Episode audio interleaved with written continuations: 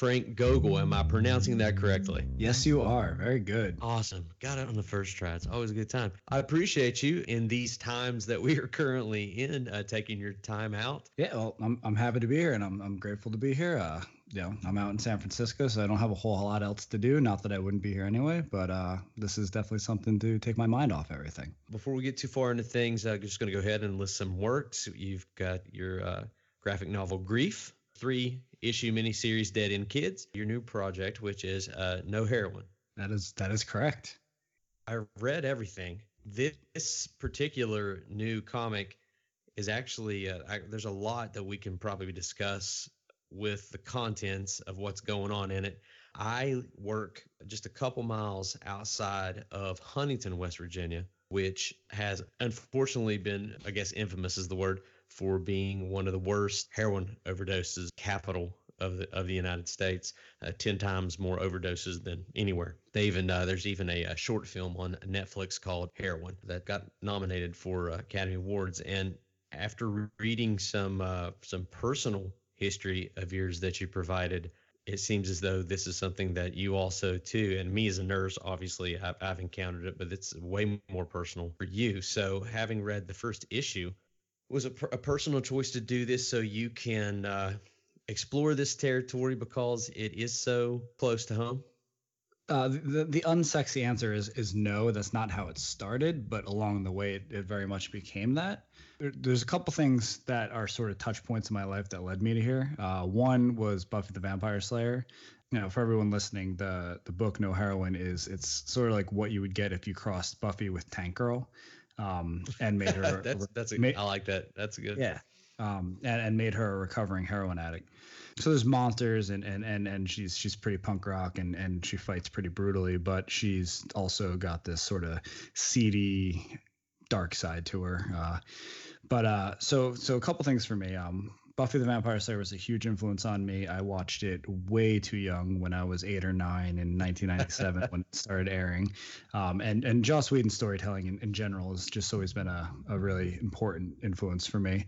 As you sort of alluded to, I had a, a not so great life in some regards. Uh, both of my parents were, were drug addicts when I was growing up. Uh, my father passed away when I was about a year and a half old, and I grew up for quite a while without a father. And then when my mom finally did remarry she married another drug addict. And and so it's just like it was a huge part of my life um and and watching my mom go through sort of like the relapse and recovery sort of like back and forth like a ping pong ball for for most of the years I was growing up. And then uh, the, the, the sort of third ingredient in the recipe was uh, was artist Chris Madd, who I knew Chris uh, when I lived in New Jersey. Uh, I live out in San Francisco now. I've been here mm-hmm. for a little over two years. Prior to that, I lived the first 31 years of my life in New Jersey. And when I lived there, uh, Chris and I shared a comic shop.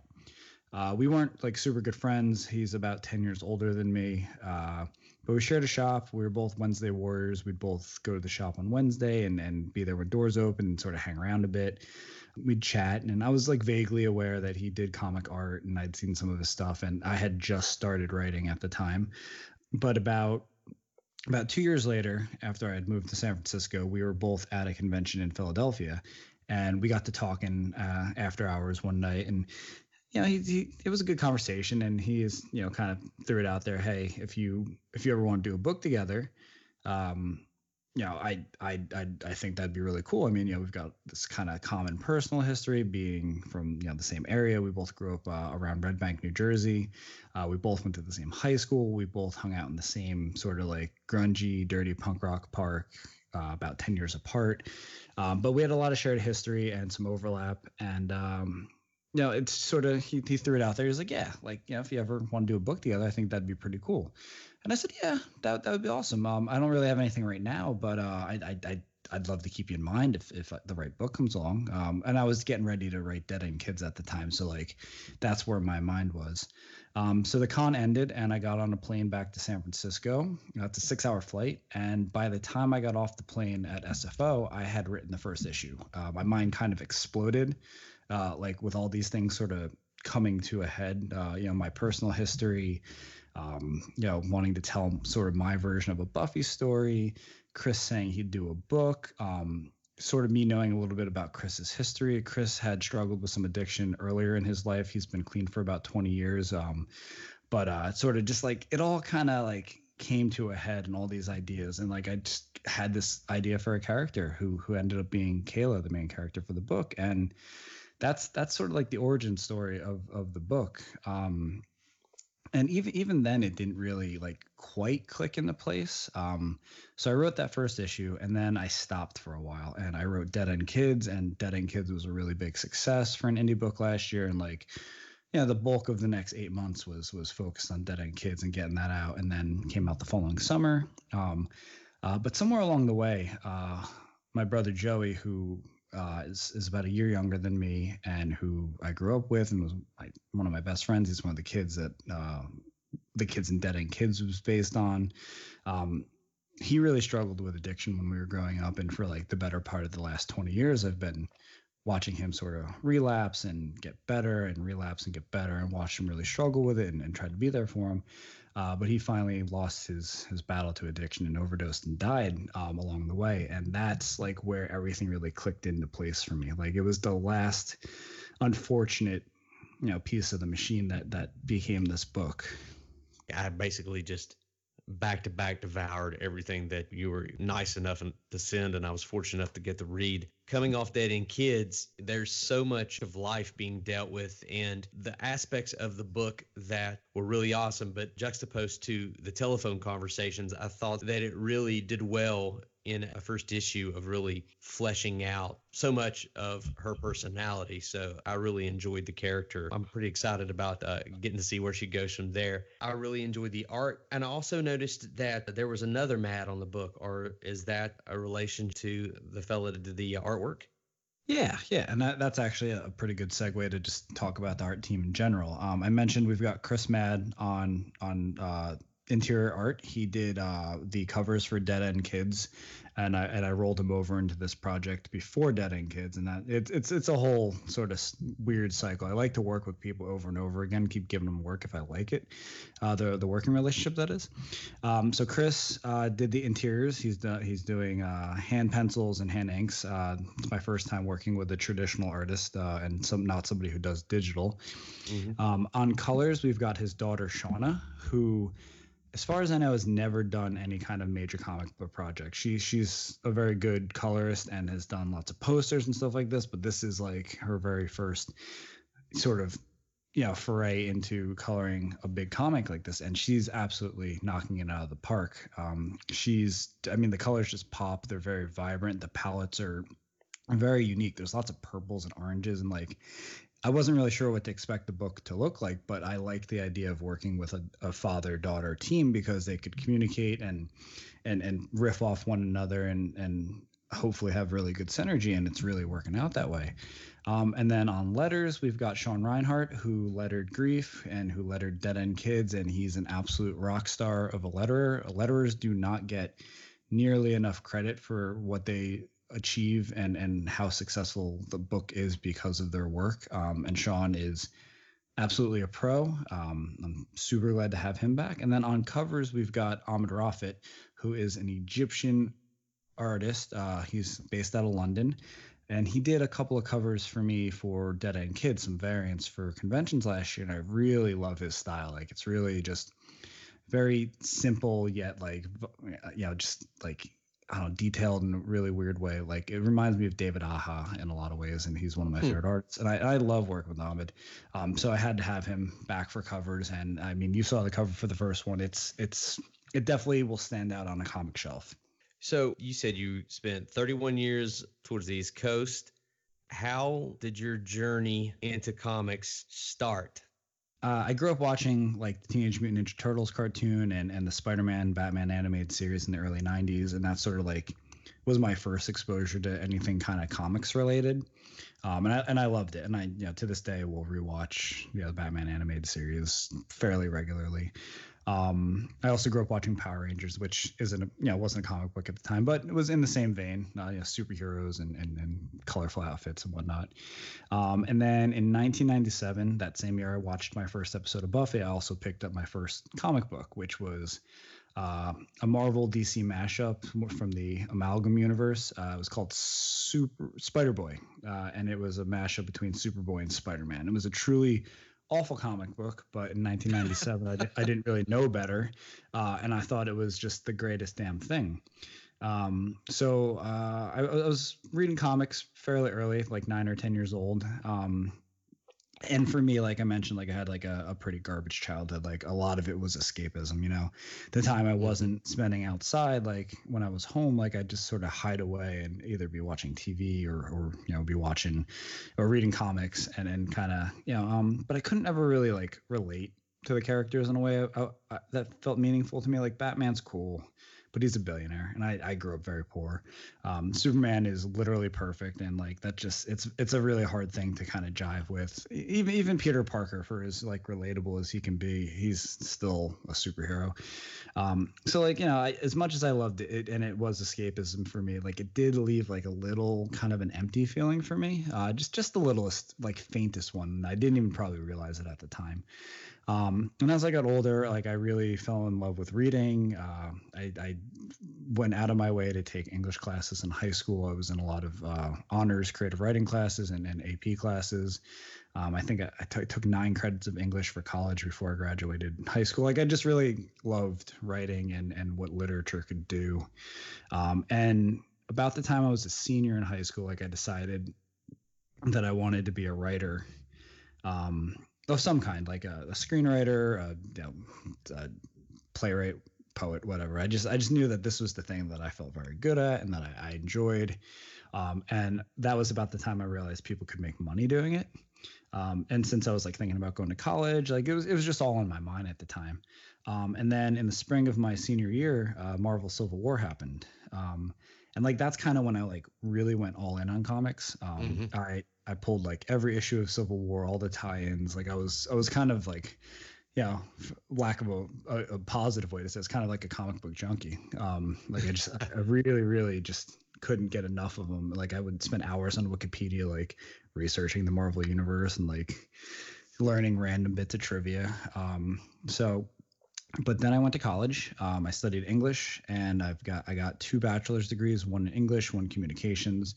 Um, I knew I wanted to write comics, so I sort of tried to build my college education and career around comics. Like all my on-campus jobs were things that I thought like would help me make comics. I ran my school's newspaper, so I could learn about like working on a deadline and print production. I got a graphic design minor, so that way I could, you know, learn, you know, more about print production and and, and doing design. Um, after I graduated college, I went on to do two masters in creative writing. Um, and like I really felt like I would spent a lot of energy setting myself up to to to be like the best possible comic book writer I could. Then I graduated, and for the better part of five or six years, I didn't really do anything with it. Like you know, real life kind of happens. Um, I got out of yeah. school, got out of school, I got a job. Uh, I started working at a software company doing their marketing. Um, was really good at the job, paid really well, benefits were awesome. Like you know, absolutely nothing to complain about. Um, I had met my wife, who was you know at the time my girlfriend. We bought a house. Uh, we got a dog, like just yeah, all the, all the sort of social and, and, and life responsibilities hit, and like I didn't prioritize making comics. Um, but then around like the middle towards the end, like the like you know around September October of uh, 2015, I, I just started to feel like kind of depressed. Like I and I didn't really know why. Like everything was going really well. I was in a great relationship. I you know I was checking off all the boxes. You know I got a dog, got a house, like I, I didn't really like know like what I was missing and like yeah, I was really good at my job and it, it paid the bills and it paid really well. But like when I finally like was able to put my finger on it, like I just I realized like just in general, like I was unfulfilled like with what I was doing with my everyday life. Um, as good as it was. Um, and that kind of went on for a couple months. Uh, and then one night in December, end of November, beginning of December of uh, 2015, my my girlfriend Catherine, she sat me down. She's like, "Look, you don't you don't seem like you're you're all right, and like you don't seem like you know your head's straight, and like you know I, I know you really well. Like this this isn't you. What's what's going on?" And like we we just started talking, um, and eventually like you know we we sort of got to the root of it, like that I just wasn't fulfilled with what I was doing with my life. Um, and she asked me, well, if you could be doing any one thing, like no matter how ridiculous, like what one thing do you want to be doing? And and like I thought about it for a minute, and I I said I want to write comics. Um, and like it was it was like a weird moment. Like it's like you like when a little kid says he wants to be an astronaut or a little girl says she wants to be an actress. Like it's like you, you you say it and you're like it doesn't mean it's realistic or you're kind of just throwing it out into the universe. And like i didn't really have anything better to say so i just said the thing that felt right um so i said that. And she thought for a little bit and, and then she said well what what would that take? Like you know what what would the what would the path to that look like? How how is that how can you make that a realistic goal? And like i was kind of like blown away that like the conversation went on beyond me saying that. Like it, that's not what i expected. Um, well that but that's good though. You picked the right girl. Well yeah absolutely. Um, and and like it ended up being pr- probably outside of when i proposed to her the most important conversation i've ever had in my life. Maybe, maybe even more important i don't know.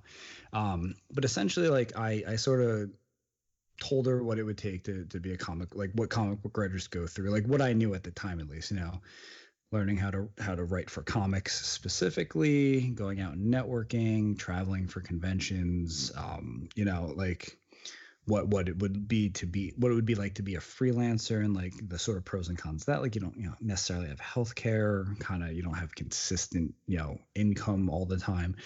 Um and and like just sort of like trying to be as honest as I could about it. And, you know, after I, I said all that, she said, well, if, if you had to do one thing to start making that all possible, what, what would that look like? And I said, I, I would have to take a year off of work and and put in the work to to to make it happen to to learn how to write and to to get the networking going and and to you know do all that and again like i was just entertaining the conversation. Like i didn't expect anything to really come of it. Um, but uh, at, by the end of the conversation she had said you should quit and you should take the year off and you should do this thing if it's going to make you happy.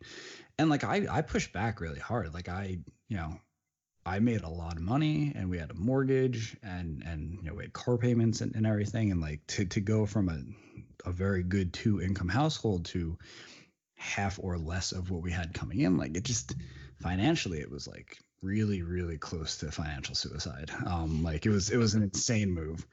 Um, but you know, like we we're both pretty thrifty. We we had savings, um, and and she really, really wanted me to do this thing for myself. So by the end of the conversation, like I agreed, and in January of 2016, like I stopped working and I started learning comics. Um, and what that looked like was I would get up every day at six o'clock. I'd go to the gym and and you know shower and eat breakfast and all that. And by nine o'clock every single day, Monday through Friday, I'd be sitting at my desk for the next eight hours, except for a half hour lunch. And I treated it just like a job. You know, I made I made calls to network with people. I, I sat down to to learn and write and and to study and read books. Uh, um, and and at some point, um, I re- started to realize like that I wouldn't be able to do everything I needed to do in a year. Like it, it was just too much. yeah. I didn't, and I didn't have enough resources. Um, so at that point, I got in touch with Andy Schmidt, who uh, was a he was an editor at Marvel and, and at IDW. Uh, he's probably most famous for editing Transformers over at IDW, and he was the the head editor on Annihilation at Marvel. Um, and Andy runs a school called Comics Experience. Uh, it's an online school, kind of like University of Phoenix online webinar type classes uh, but sort of like college level difficulty. Um, and and there's classes for everything like writing, uh, inking, art, perspective, comic book law, uh, editing, project management. I mean, like you name it, there's a class. And if you can imagine I'm sure they're gonna do a class on it. Like it's it's a really robust resource. Um, and was kind of the main line I needed of information and technique to to really take everything that I had already, like all the writing skills I had, all the technical skills I had, and sort of put them into the right order to be able to do this. Um, so in April of 2016, I took that intro class that Comics Experience offers. I learned from Andy. He taught me scripting and then how to sort of organize all the tools I already had. And it was it was kind of the thing that unlocked the floodgates for me like it, everything that had come before that all the conversations and and all the learning it really kind of came to a head right there and then and and that uh, you know i walked away from that class with a script for a short story uh, called embrace. It's the it ended up being the last story in grief or the first story in grief last in reading order. Um, and and i had a artist and a colorist and a letterer, Sean, uh, waiting like the day I got the script back from Andy, and and two weeks later I had my first finished comic, and like I, I, I opened that email and it was like I I'd never felt anything like that before. Like I imagine this is what people who have babies feel like when they see their baby for the first time. um, and like I just knew from that day in in very late April of 2016, like this is the only thing I ever wanted to do, and I felt like I was good at it and like it's kind of just spiraled from there. And uh, in all honesty like it's just been rapid like i don't feel like i've stopped to catch my breath ever since that moment. And and like i don't feel like i'm out of breath. Amazing to hear how much you have gone through to get here.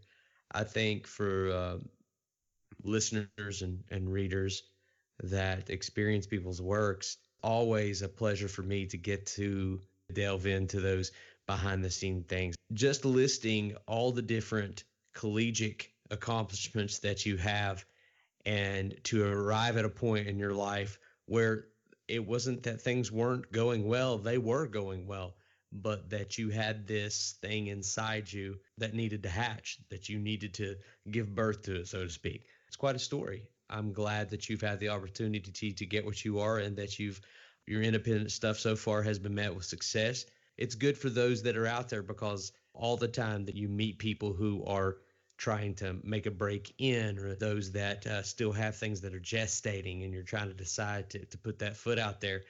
You did all of this in san francisco? That was back in the east coast. Um, so it's sort of like at this point it's sort of split two years and two years. I'm uh, in next month in april i'll have been doing this for four years. Um, and we moved towards the end of 2018 so almost two years into this. So we've been well like 60 40 um okay. but but uh yeah I, it's it's it's been it's been a wild couple of years. Like i mean like not to toot my own horn like i say this like almost scaredly if if that's even you know feasible. Um but i've had a lot of success I've had a lot of success really quick. My first book, Grief, was a, a digital only Kickstarter that came out in April 2017. Um, it was honestly just uh, me trying to tell 10 good stories and make a little bit of the money uh, that I had spent on making comics back. Like, comics are super expensive to make. Like, a short story costs a couple hundred bucks, if not more, to make. Um, and, and and I was working sort of freelance a little bit, like doing stuff after nine to five every day, just to make sure we had right. some money coming in but it wasn't like paying the bills in any significant way, and it was it was barely covering what I was spending to make comics. So I thought I'd you know try to get my name out there a little bit, start to build a fan base, you know, build a little momentum by you know t- sort of knocking out an easy Kickstarter. Uh, it was a 30 day campaign. The goal was like 1500 bucks, which is relatively low considering like some campaigns do 50k or 100k. Oh, um, yeah. Like I didn't necessarily think I could land uh, a print campaign and like deliver on it the best I could at the time. So I just figured I'd give myself like the path of least resistance. And I said, you know, if at the end of 30 days we make $1,500 or $1,501 and like we scrape by, like that'll be a win and I'll, and I'll keep moving forward. Um, and this was in April of 2017. So this was after my one year off. Um, so I'd gone back to work and I was doing this sort of part time after hours. It, it, was it was full time in addition to a full time job. Um, so I launched the campaign at like eight o'clock in the morning East Coast time, and then I drove to work. And by the time I got to work, like forty minutes later, the the campaign had been funded, and then some. Like you know, fifteen hundred dollars.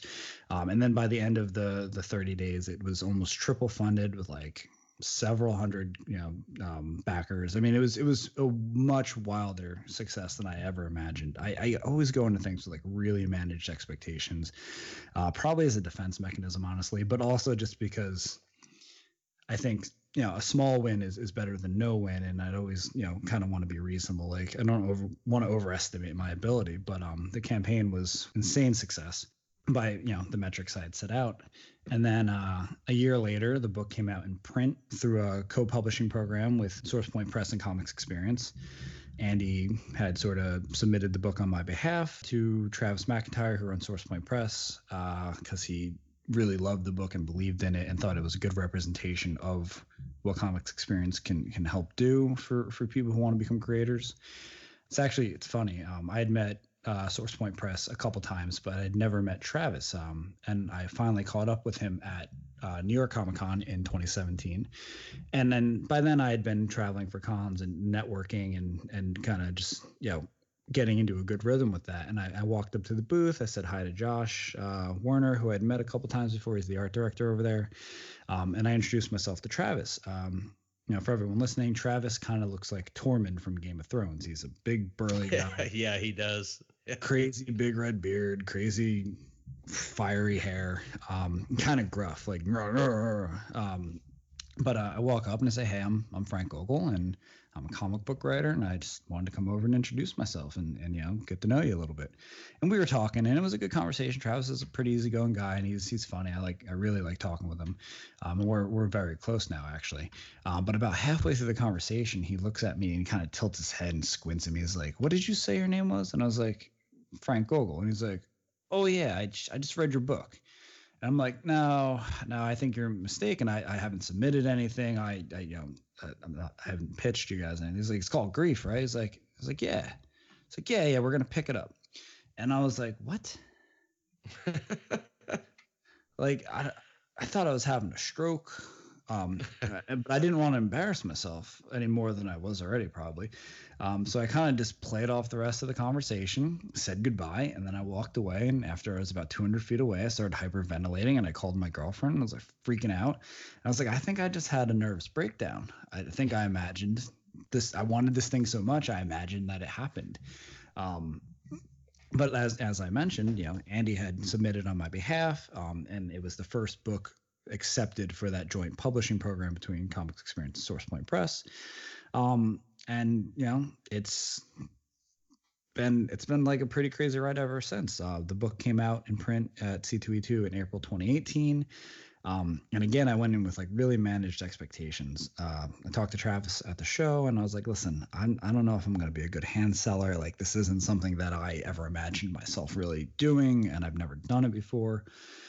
Um, and then you know we, we sort of like took stock. Like grief is it's a short story collection. It's, a, it's an anthology. Most people aren't necessarily interested in that. Like you know, um, and and the the the material it covers is is pretty heavy in a lot of ways, and it's not something people necessarily want to engage with. So I said, look, uh, if I sell like 20 copies of this over the next three days like i'm gonna call that a win. And and sort of like we agreed that like you know it's it's small victories and and being realistic.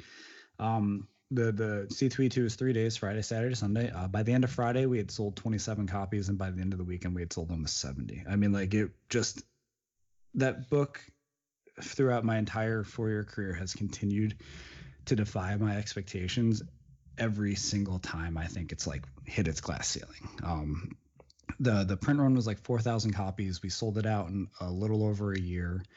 Um, it went on to get nominated for a Ringo Award last year. Uh, and for anyone listening, uh, the Ringos are one of like the the big three awards with the the Eisners, the Harveys, and the Ringos would I guess be number three. Um, so you know to be writing comics for less than three years and have your first book nominated for like a really major industry award. Uh, like I mean, like it just blows my mind. Like I, I I'm almost ready to like go back. Yeah, it's pretty sub- it's pretty substantial.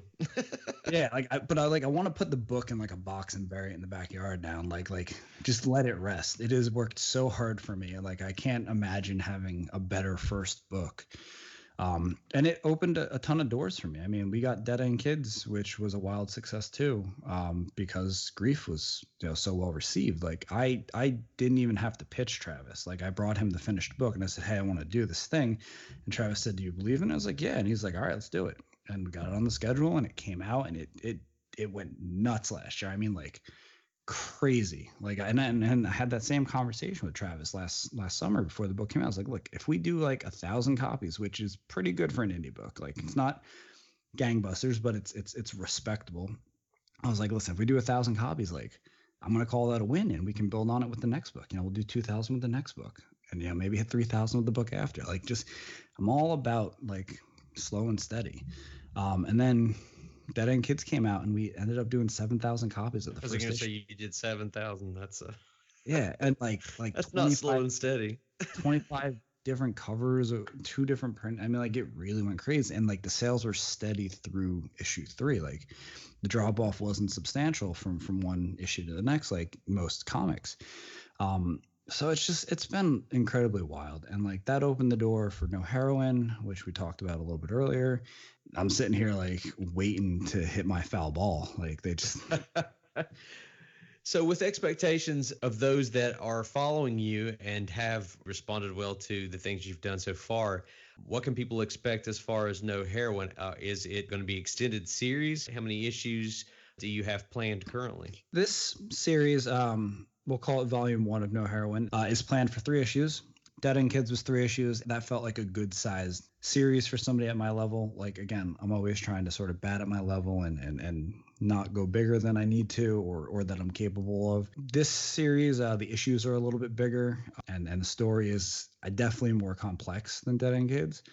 Um but uh you know i, I think uh in spite of the successes I've had, which are, I'm extremely grateful for, I do recognize that I am still kind of a unknown quantity to a lot of people. Like I'm not Dan Slott, I'm not you know Tom King. Um, gonna be easier to get people on on board with a series by a writer they don't know much about if it's only three issues. You know, twelve dollars is a lot easier to say yes to giving away than you know twenty four dollars for a six issue miniseries. Um, and I'm and I'm definitely like interested in like the value people get out of my work. Um, I wanted to keep Dead End Kids short and sweet, a lot of bang for your buck. Same thing with uh, No Heroine.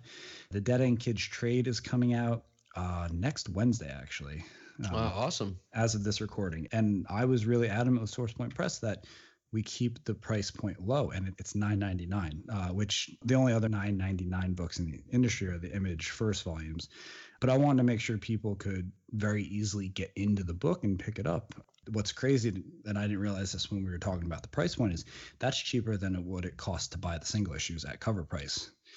So like I know I'm just really I want to make sure people are being taken care of. I'm, I'm more interested in putting my story in people's hands and taking money out of their wallets.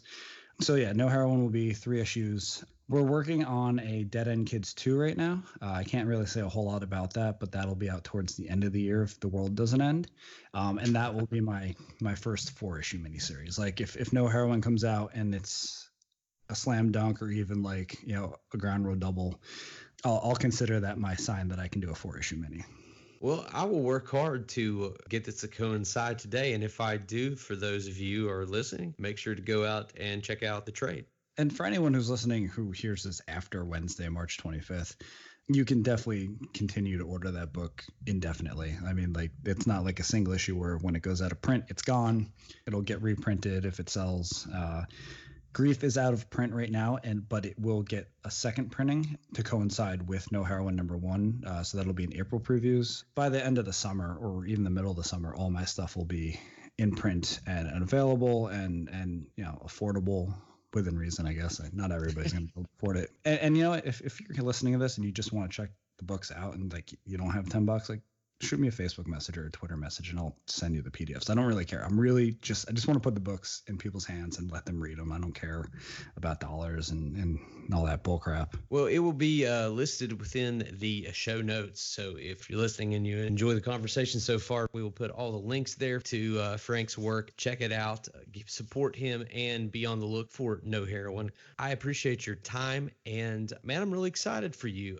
It's always good to get to talk to someone who has taken that big leap of faith and was met with solid ground under your feet. Thank Um, God. it's ve- but it's very encouraging and for those out there that have the opportunity to hear your story whether it's personal uh, or professional you have a story to tell and you can tell that and i have read your work i enjoyed your work and i just am so thankful for the opportunity that uh, you took some time out in like we said these these trying times to talk with me and share uh, some background on your stories. When is No Heroine supposed to release?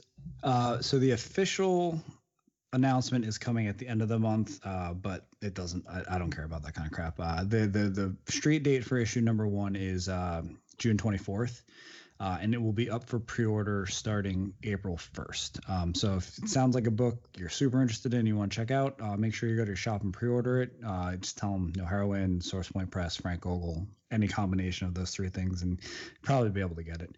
Like I can't stress enough the the pre-order part though. A lot of people don't understand this, and like that, and it's it's no one's fault. Like it's just I have a much closer view than most people because I work in the industry. Um, pre-ordering is kind of the backbone of the industry uh, and like you're to see it a lot right now with like shops struggling to, to, stay open after the coronavirus thing hopefully eventually blows over um, but essentially the way it works is a creator writes a book and an artist and they, they make the book and a publisher picks it up and will print it uh, diamond the the distributor in the industry will take the book and distribute it to the comic shops and comic shops will buy copies of the book from Diamond and they will sell them to you, and that's how they make a profit. Um, with most comics, especially small press and indie comics, uh, print runs are determined by the number of pre orders. So if a thousand pre orders get made, 1,100 copies get made um, you know there, there's always a little bit of extra to, to cover damaged copies and and for some optional reorders if the book has a an audience after the pre-order window but it's usually very limited. So if this sounds like a book that you like and you want to keep comics thriving uh, go out and go go out and pre-order it tell your shop that you want to pre-order it pre-order the whole series if you feel really confident about it and this doesn't just apply to me like uh, if, if you like Canto over at IDW, they're getting another series this year. Make sure you pre-order that. Um, Scout's putting out a lot of really good stuff. Um, Vault's putting out some really great stuff. So any of these small publishers that you're that you're hearing about and seeing the books and enjoying, make sure that you pay attention and make sure that you pre-order the books that sound cool to you. So that way you can a make sure you get copies and b make sure that the the the industry continues to thrive and those kind of books keep getting made. All good information, man. I appreciate you so much. And I want you to come back if you enjoyed your time here. Please go check out Frank. Come back for the next episode. That is all for this. Appreciate your time, sir. Yeah, man. Thanks for having me.